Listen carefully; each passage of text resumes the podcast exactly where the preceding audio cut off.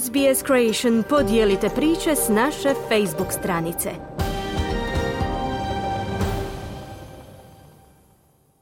Radio SBS, program na hrvatskom jeziku, ja sam Marijana Buljan.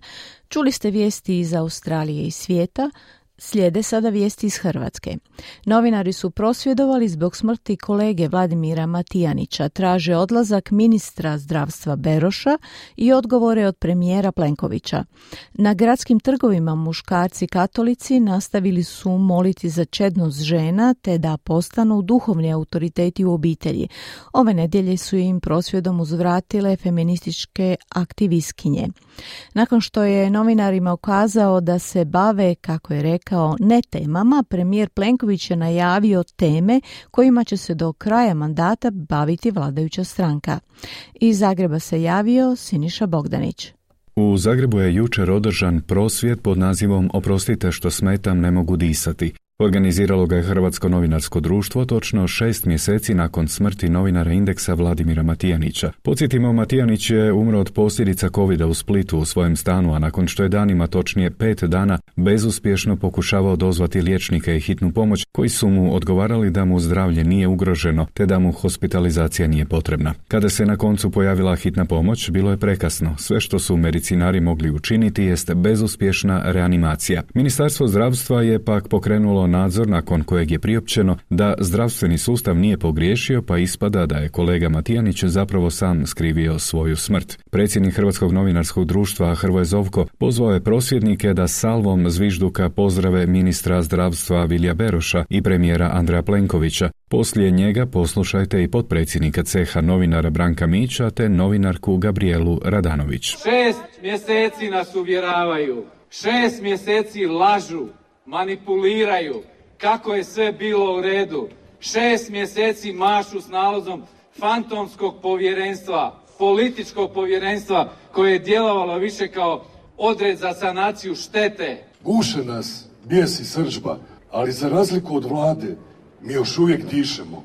I dok bude tako, nećemo oprostiti onima koji su ga usmrtili. Zato u ime Hrvatskog novinarskog društva pozivam i sve vas da ne odustajete i ne šutite dok god imate daha. Ministre, da vas pitamo, pod non standard, jeste li mislili na oživljavanje koje je trajalo preko sat vremena? Ili je to možda savjest vašeg trulog zdravstvenog sustava? Savjest zdravstvenih radnika koji sat vremena prije nisu prepoznali upalu pluća i srce koje se borilo sa zadnjim otkucajima. AP, ovo je tema. Ovo će za nas biti uvijek tema. VB, ovo je tema. Ovo je velika novinarska tema od javnog interesa. Ovo je prosvjed i za sve one koji su doživjeli tragediju poput vladine. Da stvari ne funkcioniraju govore stotine mailova i poziva koje su HND-u uputili građani iz cijele Hrvatske, a u kojima su opisivali dramatične okolnosti u kojima su izgubili najmilije, kazao je Zovko. Želimo bolji zdravstveni sustav, sustav u kojem pacijenti poput Matijanića neće biti žrtve. Ovo nije prosvjed protiv zdravstvenih radnika i radnica čiji rad poštujemo. Svi oni su žrtve sustava koji ne funkcionira. Podržavamo borbu brojnih zdravstvenih udruga koje traže bolje uvjete rada, dodao je. Peticiju za Berošev odlazak potpisalo je 5000 građana, a njome se traži i da novo nezavisno povjerenstvo provede izvide i utvrdi postoje li propusti u liječenju vlade Matijanića. Beroš je upozorio sudionike prosvjeda da ne koriste ovaj tragičan događaj za političke ciljeve. Moju ostavku možete tražiti, ali nemojte kao novinari koristiti smrt svog kolege za neke druge političke ciljeve, poručio je ministar zdravstva u priopćenju. U Hrvatskoj se već mjesecima osjeća novi val konzervativne revolucije. Počelo je u Zagrebu, a proširilo se u svim većim gradovima. Prve subote u mjesecu muškarci katolici organizirano dolaze na glavne gradske trgove gdje kleče i mole krunicu za svoje nakane. Između ostaloga mole za predbračnu čistoću protiv pobačaja, da se žene čednije odjevaju te da oni sami postanu duhovni autoriteti u obiteljima. Analitičari kažu da je riječ o još jednoj uvoznoj inicijativi za koje stoji Poljska konzervativna organizacija Ordo Juris, a koja je odigrala ključnu ulogu u praktičnom onemogućavanju izvođenja pobačaja u Poljskoj. Ove subote, nasuprot takozvanim moliteljima, stali su i prosvjednici mahom feminističke aktivistice i LGBT aktivisti, no prije poslušajte što su za javnu televiziju rekli građani koji podupiru muškarce koji mole na trgovima. 90. godina s početka žene su, kad je bio rat, uzele krunicu jer su muški i dečki su bili na bojištu. A ovo je sad duhovni rat. Naša dužnost, nas muških, jest uzeti krunicu i svjedočiti za onoga koji se bori za nas. Ja imam unuku i, i, vidim kako je to sve krenulo nizbrdo. Mislim, moja unuka nije onaj dobra cura, ali to oblačenje, taj danas, danas ta mladež, općenito, to mislim ne, ne trebaju se one pokrivati, ne trebaju, ali da nekog reda treba biti, treba. Među prosvjednicima je bio i SDP-ov europarlamentarac, nekadašnji ministar branitelja Fred Matić. Umjetnica Arijana Lekić-Fridrih s udrugom Domino paralelno je izvela i performans Tiha Misa, a u izjavi za medije istaknula je kako je bilo vrijeme da se prokaže tko zapravo organizira molitelje. Pred tolikih problema, pred mnogih žena koje se svakodnevno prebijaju i ubijaju, e, najveća briga u Hrvatskoj je kako se žene odjevaju i da li će biti drugotne i da li će skuhati ručak na neki način kako oni to očekuju.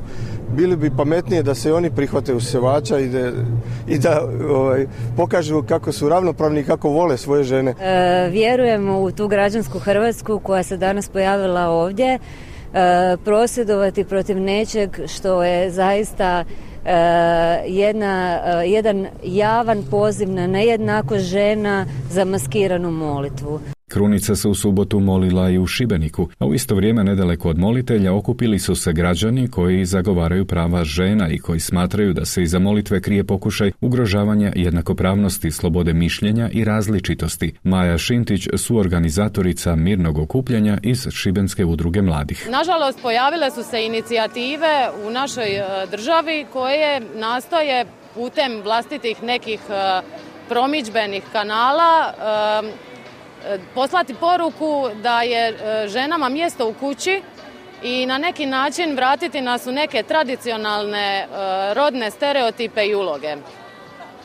To ne samo šteti ženama, to šteti kompletnom društvu, a šteti i muškarcima jer i njih esencijalistički poprilično prikazuje kao hranitelje dok su žene isključivi inkubatori za djecu ili odgajateljice i skrbiteljice za obitelj. Nešto je iza stranačkog života. Nakon što je na svečanosti u povodu 33. obljetnice osnutka HDZ-a Makarske i Makarskog primorja podsjetio na sve ono što je vlada do sada napravila, premijer Andrej Plenković, ujedno i predsjednik HDZ-a, rekao je kako je do izbora ostalo još godinu i po dana, te da stranka ima plan. Plan im je da efekti globalne krize što manje dohvate Hrvatsku, da se ubrza proces obnove u Zagrebu i na Banovini, te da se osigura gospodarski rast. Najavio je i s kojim će se ključnim temama HDZ baviti. Tema 1. Energetika i klimatske promjene. Glavna tema budućnosti i planete i, i kontinenta i Hrvatske. Ta tema određuje sve. I glavna je globalna tema. Druga tema, digitalna transformacija.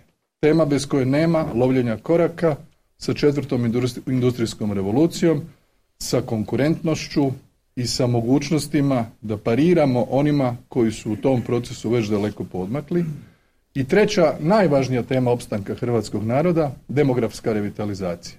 To su tri nove teme nakon godine isporuke kojima će se baviti vlada, kojima će se baviti Hrvatski sabor, kojima će se baviti HDZ, jer su to prioriteti razvojni za ovo desetljeće koje je pred nama. Podsjetimo nekoliko dana ranije korupcijske afere koje potresaju vladajuću stranku nazvao medijskim nametnutim ne temama. U ovom javljanju toliko iz Zagreba za SBS Siniša Bogdanić. Kliknite like, podijelite, pratite SBS Creation na Facebooku.